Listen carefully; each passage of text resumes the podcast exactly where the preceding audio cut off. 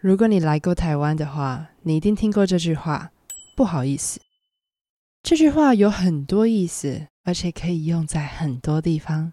今天我们一起来看看吧。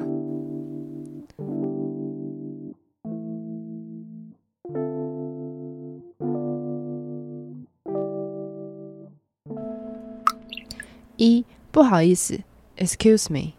你在台湾搭捷运的时候，尖峰时间车厢里的人很多，这时候如果你要下车的话，你一定会说借过，意思是希望旁边的人给你空间下车。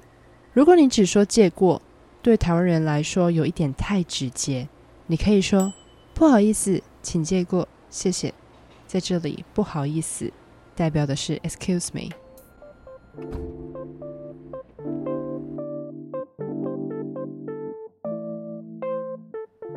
二，迟到的时候，如果你今天跟朋友有约，但是你迟到了，你一定会跟你的朋友道歉。在日常，如果你说对不起，对有些人来说太严肃，你可以说不好意思。例如，不好意思，我迟到了，或者不好意思，我可能晚五分钟到。在这里代表的是 I'm sorry。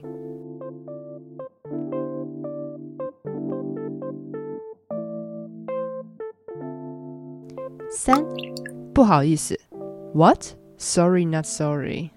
这个用法比较少见，通常都是用在跟人吵架，大多是开玩笑的时候。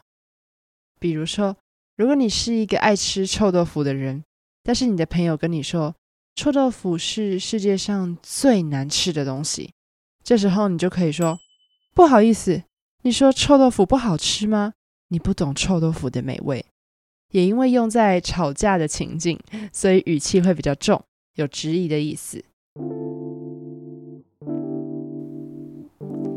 不好意思，这句话在台湾天天都可以听到，而且可以用在很多情境。希望今天的内容对你有帮助，欢迎订阅、按赞，还有分享给你的朋友。你可以在我的网站里找到这里的逐字稿、重点单字，还有学习单。欢迎你用语音留言及 email 分享给我你的想法。那我们今天就到这边，拜拜。